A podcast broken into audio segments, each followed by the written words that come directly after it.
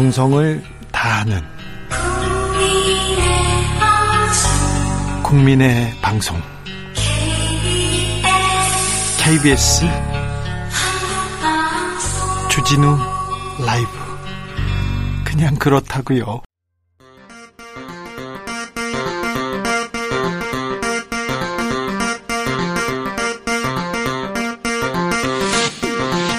주진우 라이브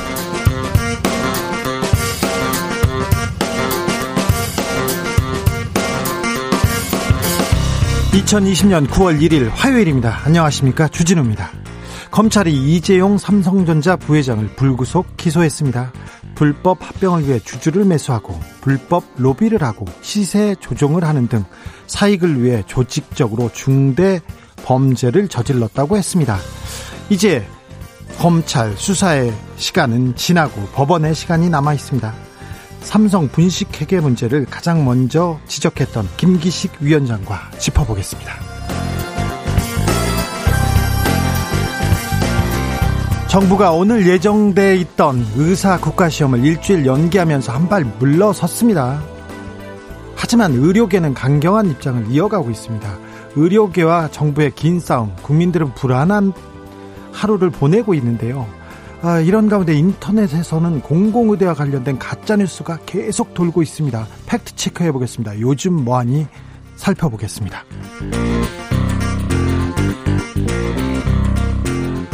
국회가 9월 정기 국회 일정에 돌입했습니다. 오늘 그리고 이낙연, 김종인 양당의 수장이 만났습니다. 40년 인연을 가진 두 사람인데요. 4차 추경 필요성에는 공감했습니다. 그렇지만 원구성 문제는 다른 의견을 보였습니다. 현장 분위기 어땠는지 기자들의 수다에서 자세히 들여다보겠습니다. 나비처럼 날아 벌처럼 쏜다. 여기는 주진우 라이브입니다.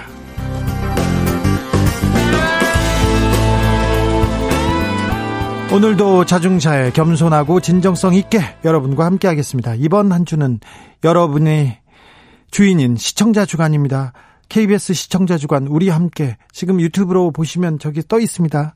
어제 이어서 오늘도 여러분의 이름 많이 불러보겠습니다. 여러분은 나에게로 와서 꽃이 되시면 됩니다. 어제는 어디서 듣고 계시는지 제가 물어봤었는데 오늘은 누구랑 듣고 있는지 알려주세요.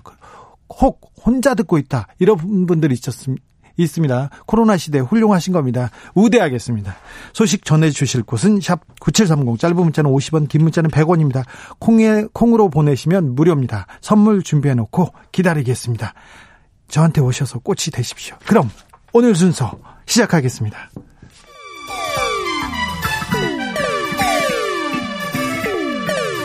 3805님, 그 언젠가 나를 위해 시사를 던져주던 단발머리. 주진우 라이브? 왜 이런 거 저 지키는 거 단발머리 휘날리며 늘 진실을 쫓겠습니다. KBS 일라디오 주진우 라이브.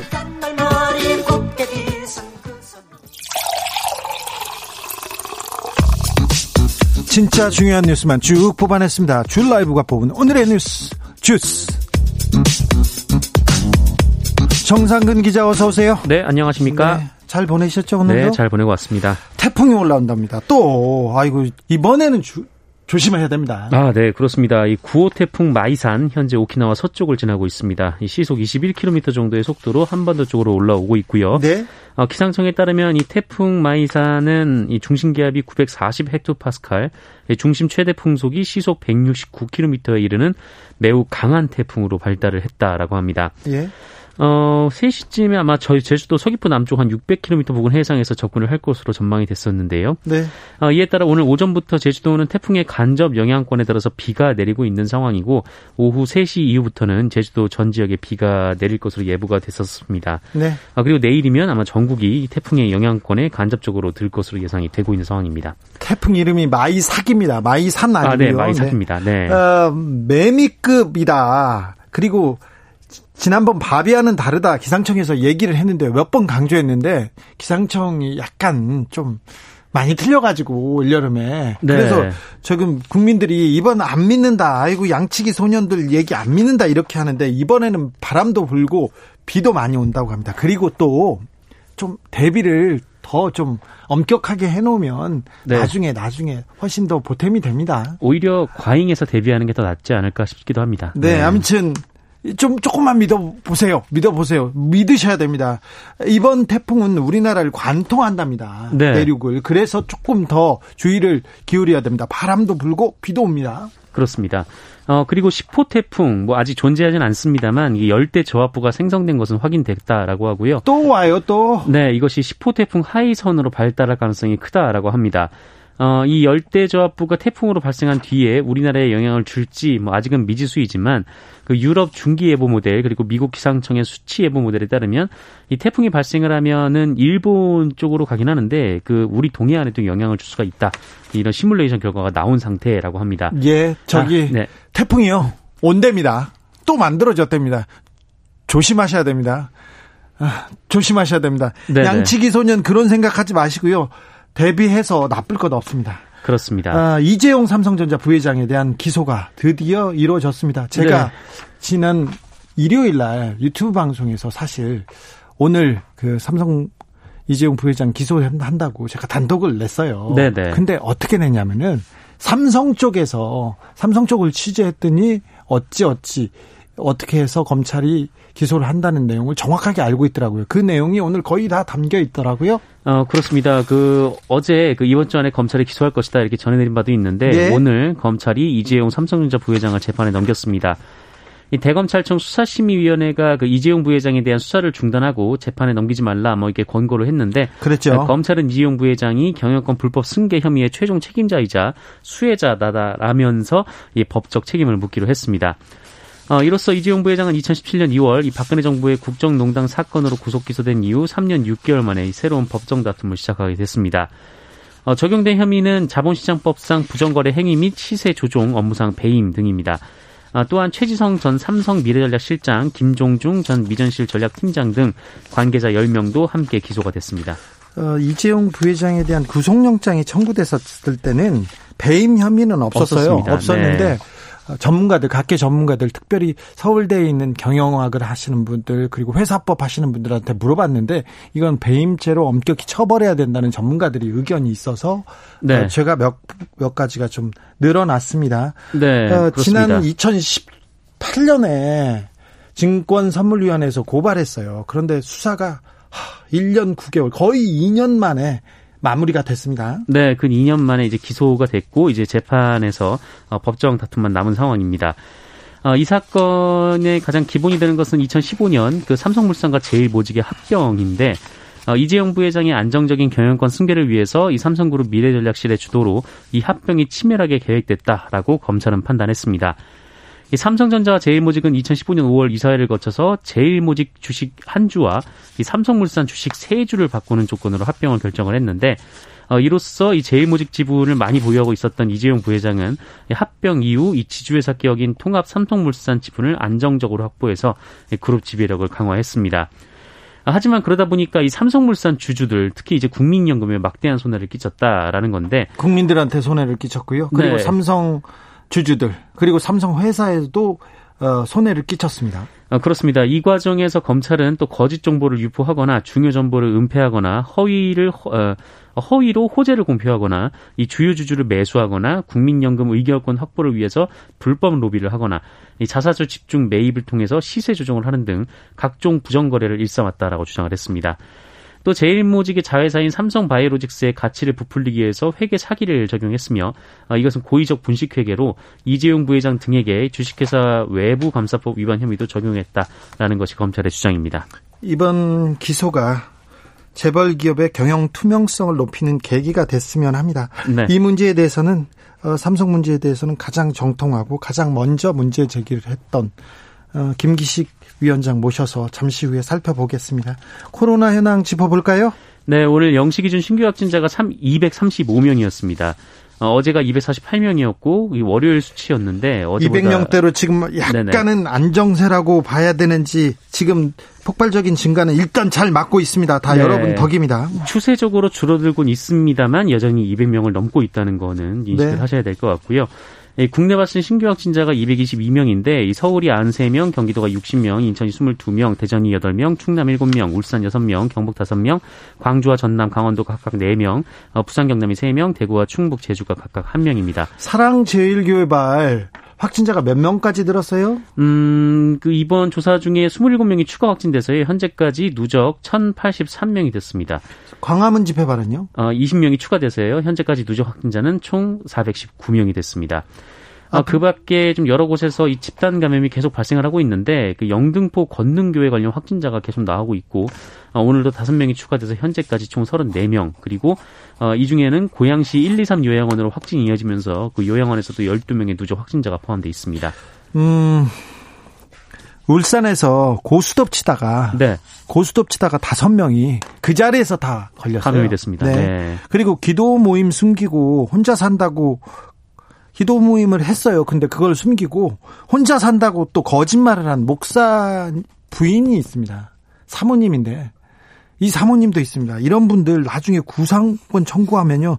크게 크게 돈을 많이 물어낼 수도 있으니까 조심하셔야 됩니다. 네. 어, 구상권 청구하기로 했습니다. 사랑제일교회 건강보험공단이 하기로 했고요. 서울시도 또 한다고 합니다. 맞습니다. 그 오늘 아침에 김강립 중앙재난안전대책본부 제일총괄조정관이 어, 이런 얘기를 했는데 한 명의 거짓말로 공장이 문을 닫고 2천 명이 검사를 받은 사례가 있다. 예. 이 거짓말과 이 방심이 사회적 부담 증가로 이어진다라고 밝히면서 방역 수칙 준수를 강조를 했습니다. 이건 극단적인 예지만 한 명의 거짓말로 2천 명이 검사하지 않습니까? 그러면 2천 명 검사한 비용을 이 한 명이 내야 됩니다. 그리고 공장이 문을 닫았지 않습니까?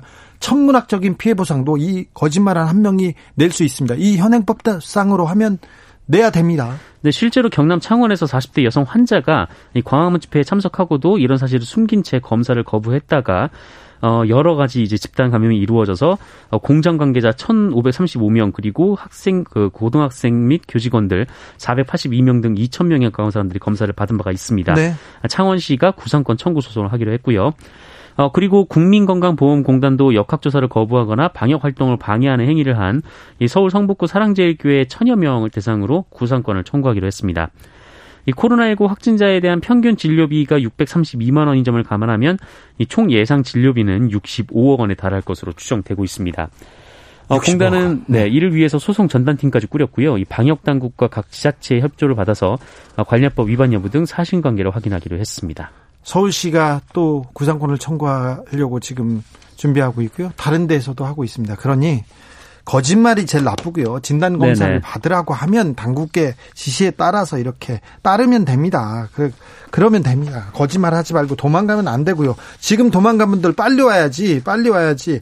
나중에 그 나중에 이런 영수증 받습니다. 수억 네. 원대, 수십억 원대.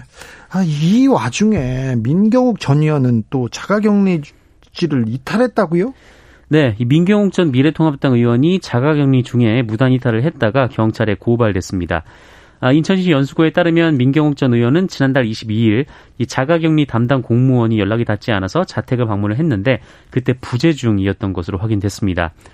아, 한때 국민을 대표했던 사람이 방역수칙을 어긴 건데 이 민경욱 전 의원은 이와 관련해서 자신의 페이스북에 음성 판정을 받았는데 자기를 자가격리 시킬 수 있는 법적 근거를 대봐라라던가 어, 변호사들이 뭐 한참을 찾고 내린 결론은 음성을 받은 사람에게는 자가격리 명령을 내릴 수 있는 권한은 없다. 뭐 이런 식의 글을 남겼습니다. 어, 그리고 뭐 부정선거라고 자꾸 외치니까 무섭다, 무서워서 그런 거라고 뭐 솔직히 말하나 뭐 이런 얘기를 했다고도 하는데 어쨌든 감염병 예방법은 자가격리 지침을 위반하다 적발된 경우 1년 이하의 징역 혹은 1천만 원 이하의 벌금에 처하도록 규정하고 있습니다. 이낙연 대표 얼마 전까지 음성 나왔어요. 근데 네. 집에서 자가격리 했지 않습니까? 네, 그리고 어제 12시에 자가격리가 끝나서 나왔습니다. 그리고 외국에서 들어온 분들도 있고요. 그리고 검사했을 때도 다 이렇게 자가격리 하라고 하지 않습니다. 네네. 그러니까 음성이 나오더라도 좀 각별히 조심해야 되고 나중에 발현될 수도 있는 사람들한테는 자가격리 하라고 명령을 내렸는데요. 그리고 또 자가격리하고 부정선거하고 이게 연, 하, 이게 무슨 관계가 있는지. 뭐 아무 상관이 없죠. 뭐 페이스북을 하지 말라고 한 것도 아니니까요. 네. 네. 참, 뭐, 좀 이해가 안 되는데요. 네. 이해가 안 되는데 계속해서 부정선거 얘기를 하고 있습니다. 주옥순 씨는 퇴원을 했네요. 네, 어제 퇴원했다고 합니다. 지난달 20일 입원해서 6일 동안 있다가 검사를 받았고 27일에 음성 판정을 받았다라고 하는데 네. 뭐 음성 판정 이후에 계속 그 경과를 지켜보다가 아무런 증상이 없어서 어제 오전 10시 30분께 퇴원했다라고 합니다. 네. 어, 오늘 오전에 그 유튜브 채널에서도 라이브 방송을 진행을 했는데 이 퇴원 소식을 본인이 알리면서 본인이 직접 네. 오늘 또 라이브로 네, 나 퇴원한다. 지난번에도 했었잖아요. 어우 여기 시설도 좋고 우리나라가 좋은 나라라고. 음, 오늘도 잘 쉬고 왔다 이렇게 얘기를 했습니다. 네. 하지만 이어진 방송에서 이 코로나19에 대한 그 음모론을 또 이어갔다라고 합니다. 음모론 그리고 가짜 뉴스 이렇게 자꾸 그 코로나에 대해서 퍼뜨리다가 여기도 이제 소송 당할 수 있습니다.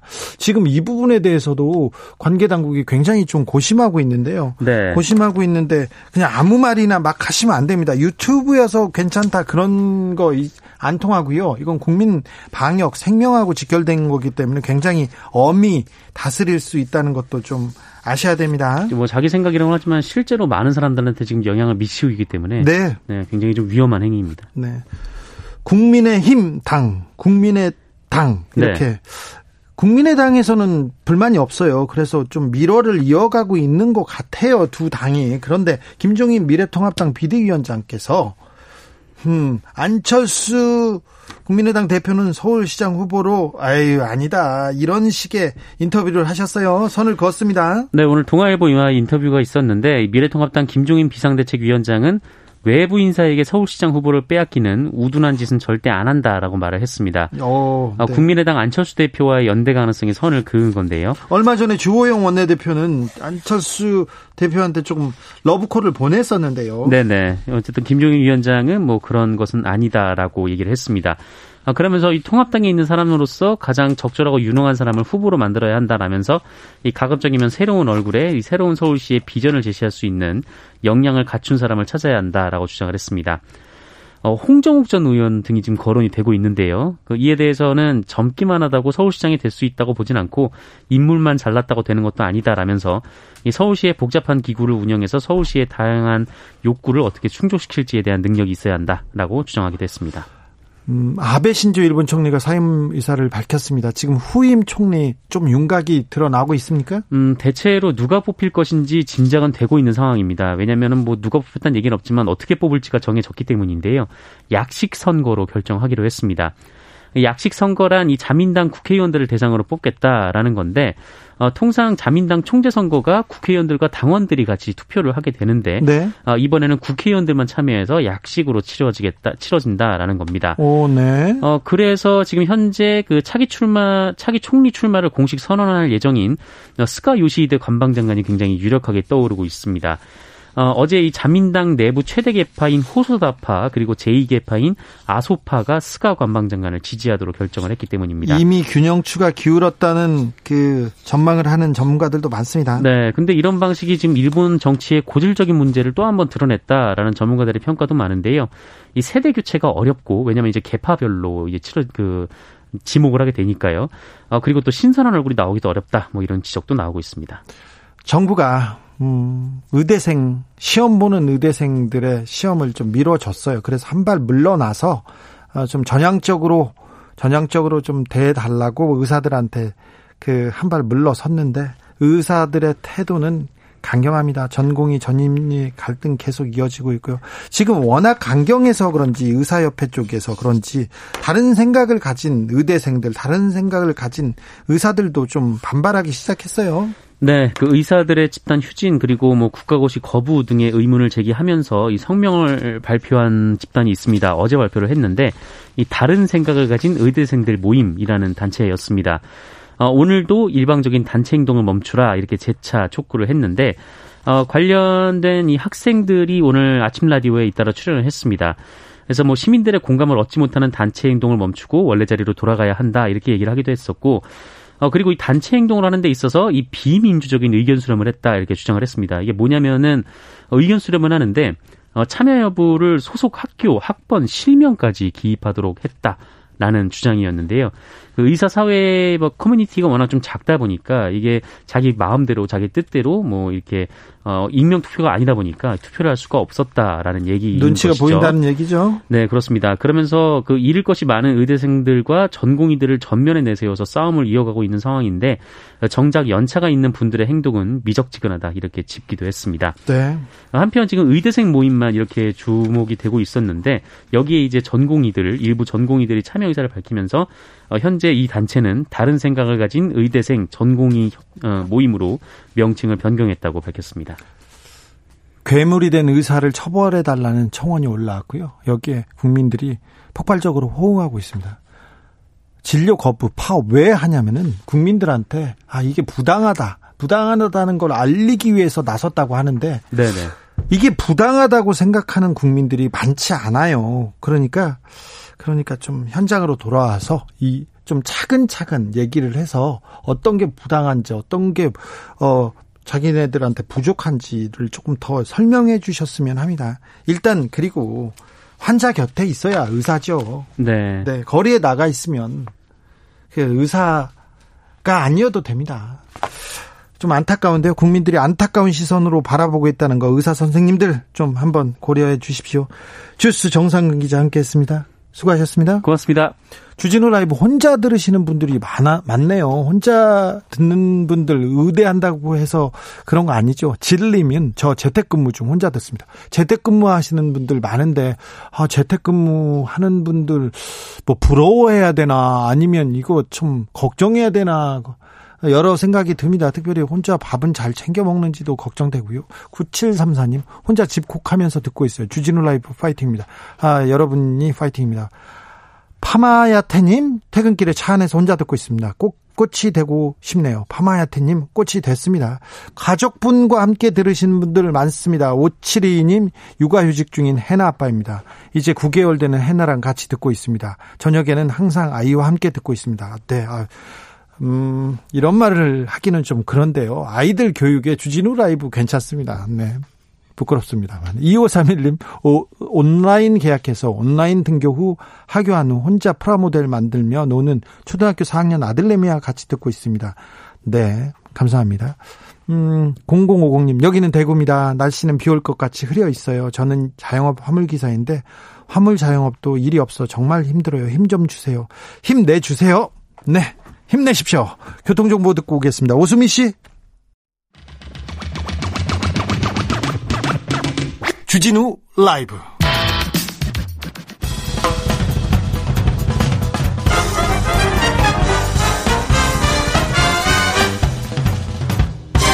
훅 인터뷰. 모두를 위한 모두를 향한 모두의 궁금증. 훅 인터뷰. 검찰이 삼성 이재용 부회장을 불구속 기소했습니다. 이로써 1년 9개월의 수사는 마무리됐습니다. 이 관, 이 사건과 관련해서 검찰 수사심의위원회가 열렸어요. 수사도 하지 마라. 불기소해라. 이렇게 권고했는데 검찰 수사팀이 두 달 동안 수사 내용과 법리를 전문가들한테 물어보고 재검토했답니다. 그래서 오늘 기소했습니다.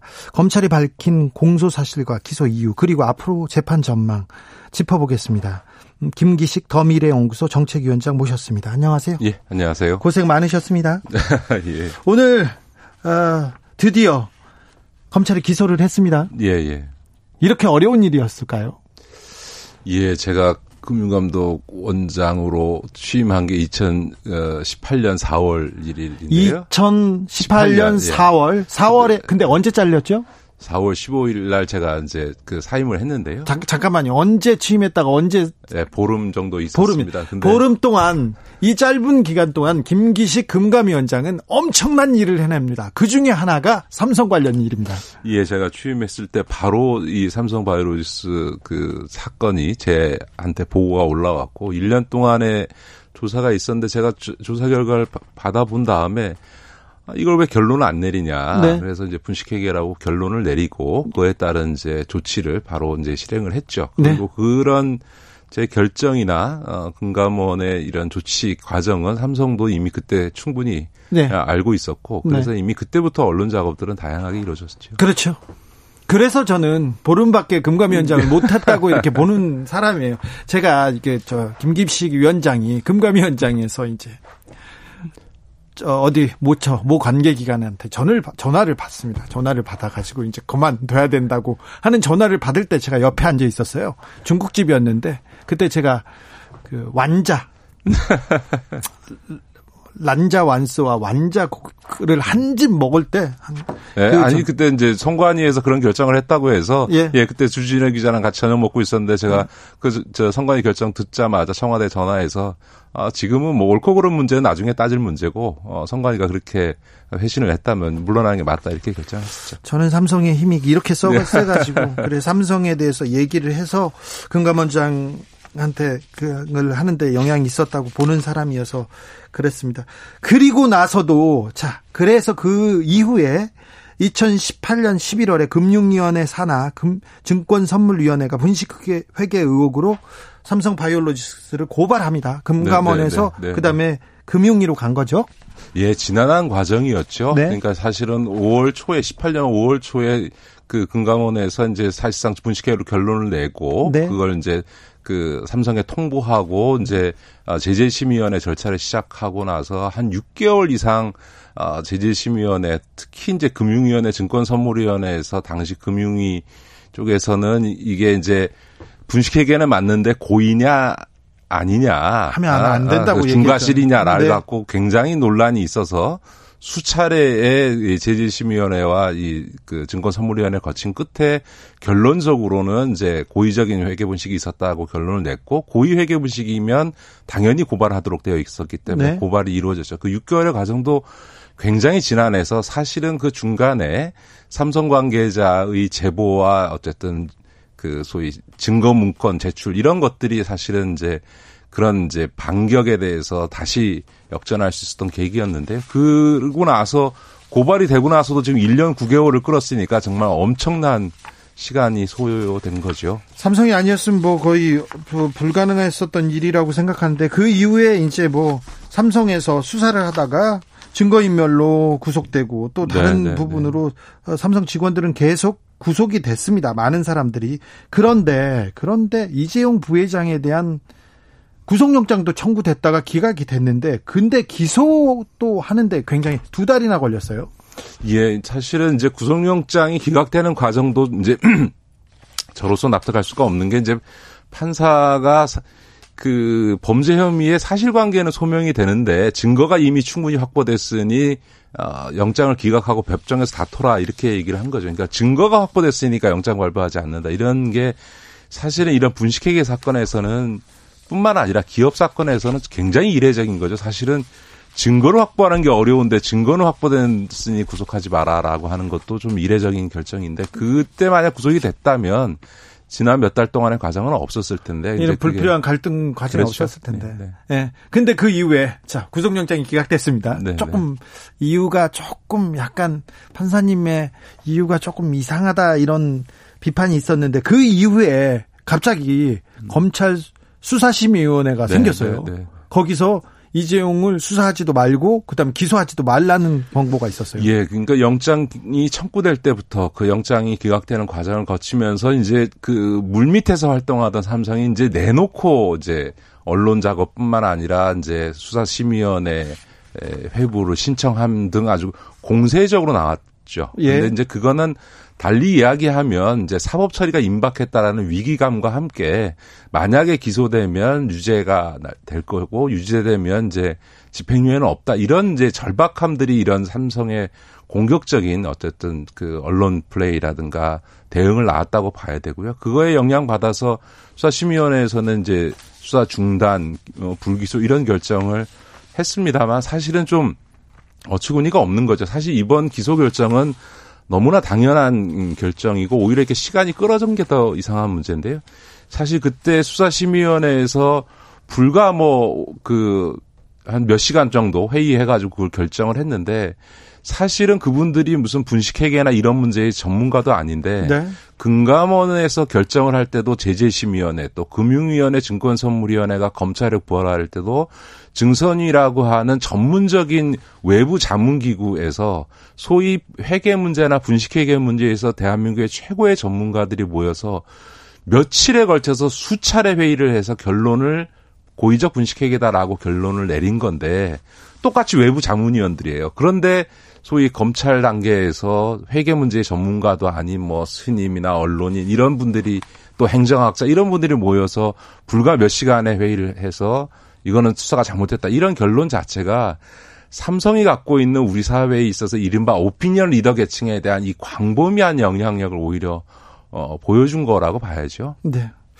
막판까지 변수가 있었는데 이 삼성 수사를 진두지휘했던 수사팀장 이복현 부장검사가 인사이동 됐어요. 네, 네, 네. 그리 인사이동 직 이제 인사이동 됐다는 그 발령이 나고 나서 바로 기소하고 떠나게 됐는데 이거는 그 이번에 재판 공소 유지에 좀 영향을 미치지 않을까요? 예, 저는 사실은 지난주 이복현 부장이 이제 그 지방으로 발령 나는 걸 보면서 좀 아쉽긴 했습니다만 이복현 부장하고 같이 오랜 기간 삼성 수사를 담당했던 어, 의정부 형사부에 있었던 어, 김영철, 김영철 부장이 네. 어, 서울중앙지검 특별공판 2팀장으로 팀을 신설하면서 발령 내는 걸 보면서 아 기소 어, 하기 위한 아, 준비 작업이구나라고 저는 스스로 그 해석을 했고요. 예. 실제로 아마 김영철 부장이 어, 이재용 기소 이후에 공판을 어, 전담해 가면서 물론 이제 이복현 부장에도 지원을 할 수 있겠습니다만 김영철 부장 책임하에 아마 공판이 진행되지 않을까 이렇게 보고요. 다만 이제 그 이 삼성과 관련된 수사와 관련해서 이복현 부장이 아마 좀 더 수사하고 싶은 마음은 좀 있었을 겁니다. 아, 네, 그리고 그 주변에 삼성을 위해서 거짓말을 하거나 장부를 조작했던 회계법인 그리고 네네네. 네, 신용평가 네. 회사에 대한 수사도 이게 작은 수사가 아니라고 저는 네네네. 네, 생각하는데요. 네. 그러니까 이제 이 이복현, 그러니까 김영철 부장이 공판 이 팀장이 된 거는 하여간에 수사의 전문성이나 이런 측면에서 공판 유지에 있어서는 상당히 의미 있는 조치이긴 한데 이 여제와 관련된 추가 수사가 이복현 부장이 지방에 가면서 조금 중단되게 된 거는 좀 아쉽게 생각을 하고요. 네. 아마 그 부분들은 재판을 진행하는 과정에서 검찰이 확보한 다양한 증거들이 이게 현출이 되기 시작하면 재판장에 제출되기 시작하면 또 여론상으로는 아니 왜 저렇게 밝혀진 저런 어, 사신들에 대해서 추가 수사하지 않냐 이런 여론들이 또 만들어지면 검찰에서도 추가 수사를 다시 할 수도 있지 않을까 싶습니다. 그 여론 잘 안 만들어질 거예요. 삼성이잖아요. 네. 어, 그 얘기도 해보겠습니다. 이복현 부장이 보통 이렇게 크고 중요한 수사를 한 사람이면 네. 인사 이동을 하더라도 수도권 주변에다 이렇게 배치하고 이 공소유지 재판을 치르게 네, 하는데 네. 너무 멀리 갔어요. 예, 뭐 제가 인사의 구체적인 내용까지 배경을 이해할 수는 없습니다만 좀 아쉬움이 있긴 하지만 네.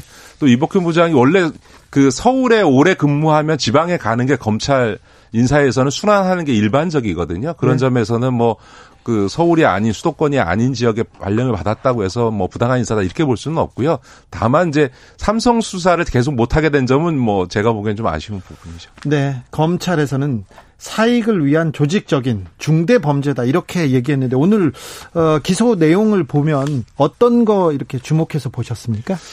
예, 그 이번에 이제 언론이 배임죄 기소를 한 것이 이제 새롭게 추가된 혐의다. 예. 근데 사실 건 너무 당연한 게 배임죄라는 거는 회사가 손해 볼 걸 뻔히 알면서도 하는 행위를 이제 배임죄라고 얘기를 하거든요. 그러니까 그런 점에서 보면 에버랜드 그러니까 제일모직의 경영진이야 이 합병 비율을 조작해서 에버랜드에 유리하게 하는 게 회사의 이익에 손해가 아니니까 배임죄가 안 되지만 삼성물산은 회사 가치보다 저평가되어져서 불리하게 회사 입장에서 불리하게 합병 비율이 정해지는데 그거를 오히려 또 공조하고 묵인하고 어, 함께 공모했다 이렇게 되면 이제 삼성물산의 경영자들은 당연히 어, 배임죄로 기소되는 게 맞고 또 사실상 이사로서의 지위에 있었던 이재용 씨도 배임죄가 성립되는 게 맞는 거죠. 그러니까 이건 뭐 너무나 당연한 법리적 결론이었다고 봅니다. 네. 삼성 쪽에서는 아, 처음부터 목, 목표를 정한 수사였다. 무리한 기소다. 이런 입장을 냈습니다. 아니, 그, 목표를 정하고 뭘 한 거는 삼성이죠. 그러니까 2012년부터 어, 이재용 승계를 목적으로 해서 이 일련의 과정이 진행된 게 맞고요. 그러니까 예를 들어서 지금 삼성 집의 핵심은 삼성전자인데 그 삼성전자의 지분을 이, 이건희 씨나 이, 이재용 부회장이 지금 최 3%도 안 갖고 있거든요. 결국은 삼성물산과 삼, 성생명이 갖고 있는 지분이 중요한데 삼성생명의 지분은 이제는 뭐 오히려 팔아야 되는 입장이니까 삼성물산을 중심으로 지배력을 확보해야 되고 이재용 씨 입장에서는 삼성물산에 지분이 없으니까 자신이 지분이 많은 에버랜드 제일모직하고 삼성물산을 합병하면서 이제 삼성전자를 지배할 때 이 삼성 통합된 삼성물산의 지분을 최대한으로 많이 갖게 하기 위해서 이제 이런 분식회계나 주가 조작이 이루어진 겁니다. 근데 이게 2012년도에 이른바 지문권에서부터 기획이 됐다고 하지 않습니까? 네. 그거를 이제 정황적으로도 보여줄 수 있는 게 이게 분식 회계라는 게 그 여러 가지가 이루어집니다. 그 중에 하나가 삼성 바이오로직스가 가지고 있었던 바이오젠 이란 그러니까, 그러니까 바이오 에픽스라는 자회사가 있는데 그 회사에 대한 미국 회사인 바이오젠의 콜옵션을 의도적으로 숨겨서 공시하지 않습니다. 왜냐하면 그래야만 바이오로직스의 지분 가치가 올라가서 에버랜드 유리한 거거든요. 근데 네. 그 행위가 2013년, 14년도에 있었던 미공시 행위가 그대로 확인이 됩니다. 그리고 이 점에 대해서는 그 증권선물위원회에서도 고의냐 뭐 중과실이냐라고 논쟁할 때도 이 미공시에 대해서는 분명한 이건 고의적 분식회계다라고 걸려 났는데 네. 그런 이제 소위 고의적인 미공시 행위가 13년부터 이루어졌다는 행, 것 자체가 이미 이 승계 과정이 2012년 그 문건에서 기획한 대로 아주 체계적으로 이루어졌다라고 하는 또 하나의 정황 물증이라고 할 수 있는 거죠. 음, 이재용 부회장을 비롯해서 최지성, 김종중, 김종중 전 미전실 사장은 동양대 이사장이에요 현재. 네. 어, 조국. 저, 저는 이번에 주목하는 것 중에 하나는요. 김종중 사장이 사법 처리했다는 겁니다. 지난번 이제 국정농단 사건 때는 네. 최지성, 장충기 등이 사법 처리된 반면에 김종중은 진짜 중요한 사람입니다. 네. 사실은 이 모든 그 이재용 부회장에 대한 이 경영권 승계 전략의 설계도를 만들고 그것을 실행하고 진두지휘했던 실질적 사령관은 김종준 씨라고 하는 이 재무 전문가 네. CFO 출신의 이양 이 사람이었던 거고 그거를 실행하는 데 필요한 어떤 언론 작업이라든가 정치권 로비와 관련된 부분을 장충기 최, 최지성 장충기가 장충기. 담당 네. 했던 거죠. 그런데 이번에 이제 드디어 김종중 씨가 이, 예. 이번 분식회계 사건 관련해서는 사법처리 대상에 오른 거죠. 네. 김종중 삼성 미전실 전 사장은 지금 동양대 이사장으로 가 있었습니다. 참 그래서 네, 네. 좀 이건 또 뭔가 이런 생각합니다. 앞으로 이제 재판에 법원의 시간이 됐는데요. 삼성에서는 이재용 부회장은 관계 없다. 어, 탈법 불법이 있었으나 아랫사람들이 다 했다. 이런 전략을 쓸 것 같고요. 어, 검찰에서는 이재용이 직접 한 행위들이 이렇게 많다. 직접 지시를 하고 보고를 받았다. 그래서 그리고 모든 이익은 이재용 부회장이 받았다. 주범은 이재용이다. 이렇게 갈 것 같은데 앞으로 재판 전망 어떻게 가십니까? 아마 이제 그 이재용 부회장과 삼성 측에서는 아마 역대 최고의 변호사비 아마 수백억을 써서 아마 초호화 변호인단을 구성해서 갈 텐데요. 벌써 수백 명이라는 그 보도도 나왔고요. 저는 수백억을 더 넘어갈 것 같습니다. 네, 근데 아마 이제 우리 국민들께서 이렇게 보시면 됩니다. 그러니까 저는 결국 판사가 결정을 하는 건데요. 이재용 부회장이 이 분식회계 배임 사건의 재판이 빨리 진행되면 삼성 측 입장에서 보기에 판사가 좀 네. 우호적이라고 네. 보는 거고요. 네. 재판을 질질 끌면 판사가 간단치 않다라고 판단하는 거다 이렇게 보시면 되고요. 그럴 경우에 삼성이 쓰는 수법은 뭐냐면 재판을 질질 끌어서 판사가 보통 2년마다 네. 교체됩니다. 네. 그래서 만약에 어, 유죄를 할 것 같으면 재판을 끌어서 담당 재판부가 교체될 때까지 아마 시간을 끌어갈 거다. 법조계에 이런 말이 있습니다. 판사 판사일 경우는 삼성한테 유리한 재판은 내가 하고 아니면 놓고 도망간다. 이게 삼, 그 불문율 근데 이제 요즘은 이제 법원에서도 소신 있는 판사들이 있기 때문에 아마 이제 소신 있게 하려고 할 위원장님, 텐데 그, 네. 위원장님 대법에서 파기환송된 재판이에요. 간단한 재판인데 정준영 부장판사 1년 넘게 했습니다. 2심 재판이 8월이었어요. 그러니까 이제 작년. 삼성 특히 이재용 씨를 보면 참 묘한 게 그 2심 재판부 정영식 부장이 이제 형을 깎아서 집행유예를 해주는 네. 경우나 네. 이번에 파기환송 시비에 정준영 부장이 또 집행유예를 해주기 위해서 무슨 감경 사유를 자꾸 거론하면서 준법감시위원회 해라 이러지 않습니까? 근데 네.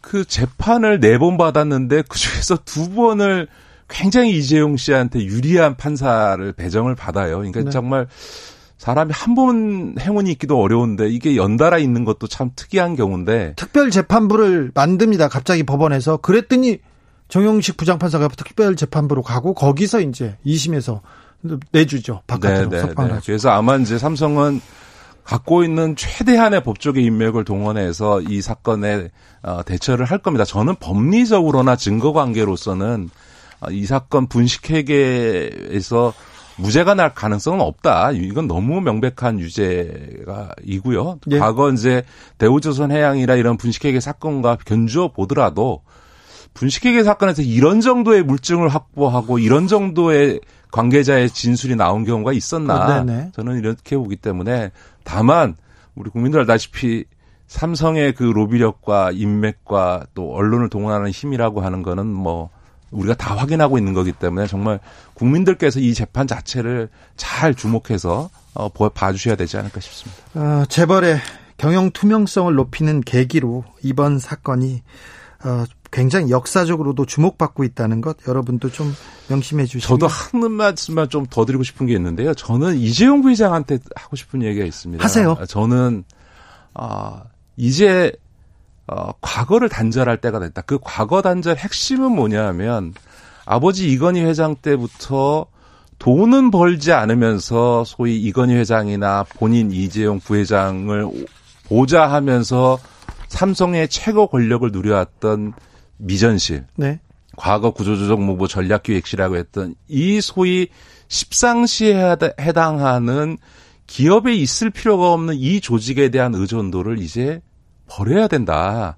오히려 이번 사건에 기소된 걸 계기로 해서 이 봉건적이고 구시대적인 미전실의 인맥과 기능을 버리고 정말 현대적인 기업 경영을 하는 계기로 삼아야 된다. 그래서 실제로 삼성전자의 저 뛰어난 CEO들이 그 미전실에 간, 간섭 없이 그 호가호위하는 사람들의 간섭 없이 소신껏 경영을 할 수 있는 환경을 만들어주는 게 본인을 위해서나 삼성그룹, 삼성전자를 위해서도 좋다. 예. 이 말씀을 꼭 드리고 싶습니다. 아, 그 뛰어난 삼성의 인재들이 그리고 사장들이 최근에 인터뷰를 했는데 아, 전문 경영인은 안 된다. 오너만 경영할 수 있다. 이런 인터뷰를 볼 때마다 가슴 아팠습니다. 대서특필을 대고 그랬는데 이번 계기를 어, 이번 계기로 삼성이 국민의 기업으로 우리의 기업으로 또 어, 삼성 노동자들의 기업으로 돌아오기를 좀 바래봅니다. 어, 지금까지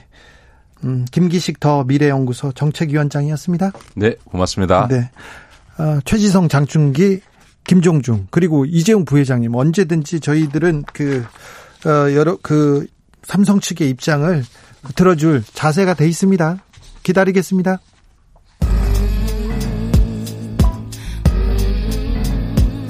나비처럼 날아 벌처럼 쏜다. 주진우 라이브.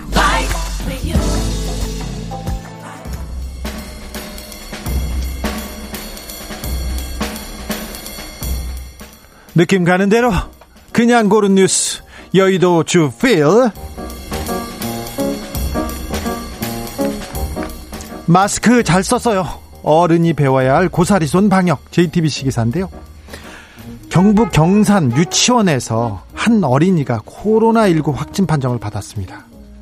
그런데 원생 173명, 직원 32명 모두 음성이었어요. 추가 확진자는 한 명도 나오지 않았습니다.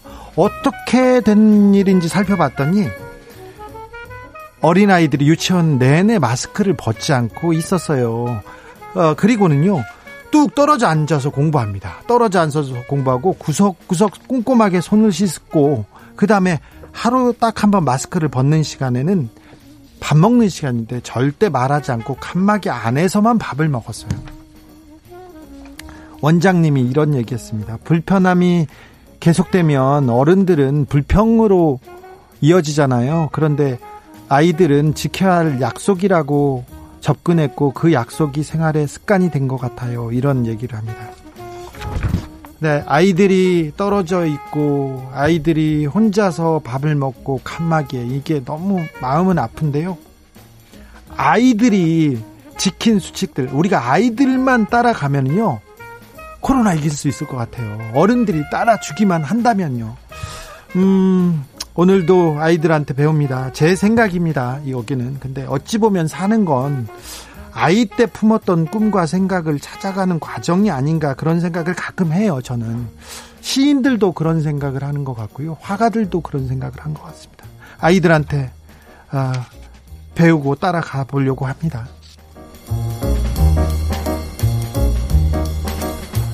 버려진 마스크에 발 묶인 갈매기 귀걸이 잘라 버립시다. 머니투데이 기사인데요. 영국의 한 동물단체에서 갈매기를 발견했는데요. 날지 않고 바닥만 서성여요. 왜 그런가 봤더니 마스크가 발목을 묶고 있었습니다. 그래서 이 동물 동물 보호 단체에서 마스크 귀걸이 자르기 그러니까 마스크 이게 귀 거는 거 있지 않습니까? 거기를 자르기 캠페인을 했어요. 이 바람 마스크가 바람에 날려도 야생 동물을 해칠 가능성이 없다는 이유인데요.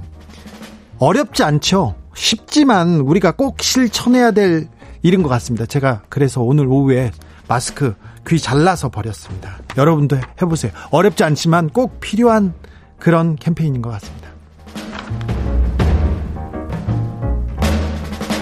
깜깜이 쓰지 않겠습니다. 언어 감수성 보여준 중대본의 결정. 여성신문 기사인데요.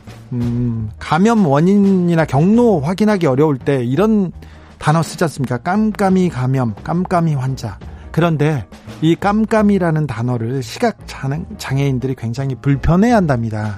그래서 개선 요청해 달라고 중대본에 이렇게 발표했어요. 그랬더니 중대본에서 저희가 이제 앞으로 그런 표현을 하지 않겠습니다. 이런 얘기를 했습니다. 말을 할 때 듣는 사람의 감수성, 듣는 사람들을 배려해야 되는데요. 아, 중대본에서 아주 중요한 결정을 하고 중요한 얘기를 한 것 같았습니다. 또 배웁니다. 반년새 최고 866억 원 증가, 의원들 재력 비결은 MBC 기사인데요. 어, 4월 총선 때 후보자들 재산 신고합니다. 그리고 최근에 최근에 재산 내역 공개를 했습니다. 관보에 나왔는데 미래통합당 통합당 전 복민 의원께서는 4월 출마할 때는 재산이 48억이었는데요. 불과 반년 만에 900억 원대 900억 원대로 재산이 늘었어요. 오, 48억 원에서 858억 원이 이렇게 올라간 거예요. 이거 어떻게 된 거지 했더니 시장 가치가 바뀌어가지고 주식이 비상장 주식이 이렇게 뛰었답니다. 원래 18억 정도짜리 18억 정도였는데 858억 원 가치로 올라갔대요. 어 놀랍죠? 조수진 미래통합당 의원은 예금이 4월 총선 때 2억 원이었는데요. 이제 공개된 예금이 8억 원이 넘고요. 다른 사람들한테 빌려줬다는 5억 원이 들었어요. 그러니까 현금성 자산만 현금만 11억 원이 늘어났어요. 불과 불과 몇 달 새에. 오! 이번 공개된 의원들 175명 평균 재산이 28억이 넘는데요. 우리나라 가구당 평균 평균 자산은 3억 5천만 원입니다. 근데 8배 가량 많습니다. 국회의원님들이 국민을 대표하지 않습니까? 이런 재테크 노하우 명확히 밝힐 의무가 있습니다. 밝히지 않고 있거든요. 그리고 명확히 알려줄 필요가 있습니다. 국민 대표잖아요. 국민들도 재테크 잘해야 될 거 아닙니까? 같이 잘 살아야 될 거 아니에요. 알려달라고 잘못했다는 거 아닙니다. 어떻게 벌었는지 좀 명확히 밝혀달라는 거예요. 국민들한테. 그럴 의무가 있습니다.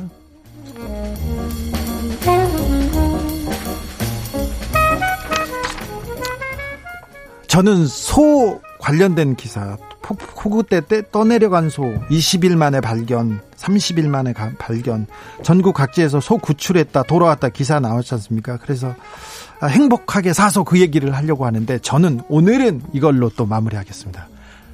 BTS K-팝 새 역사 한국 가수 최초로 빌보드 싱글 1위 YTN 기사입니다. BTS가 한국 가수 가운데 처음으로 빌보드 메인 싱글 차트 핫100에서 정상에 올랐습니다. 그러니까 그 가요 톱10 옛날 가요 톱10에서 1등 했다는 거예요. 가장 중요한 곳에서 1등 했다는 거예요. 2012년 싸이의 강남 스타일이 전 세계 전 세계 강타했지 않습니까? 그때 2위가 최고 기록이었습니다. 와우. 아시아 가수로 60년 만에 1위를 한 거고요. 남자 그룹으로는 16만에 16년 만에 1위를 한 거랍니다. 어우, 한국이 이렇게 대단합니다. 한국 사람들이 이렇게 대단하고요. 한국 회사가 이렇게 대단합니다. 삼성도 대단합니다. 화제의 그 노래 BTS의 다이너마이트 들으면서 저는 마무리하겠습니다. 잠시 쉬었다가 2부에서 돌아옵니다.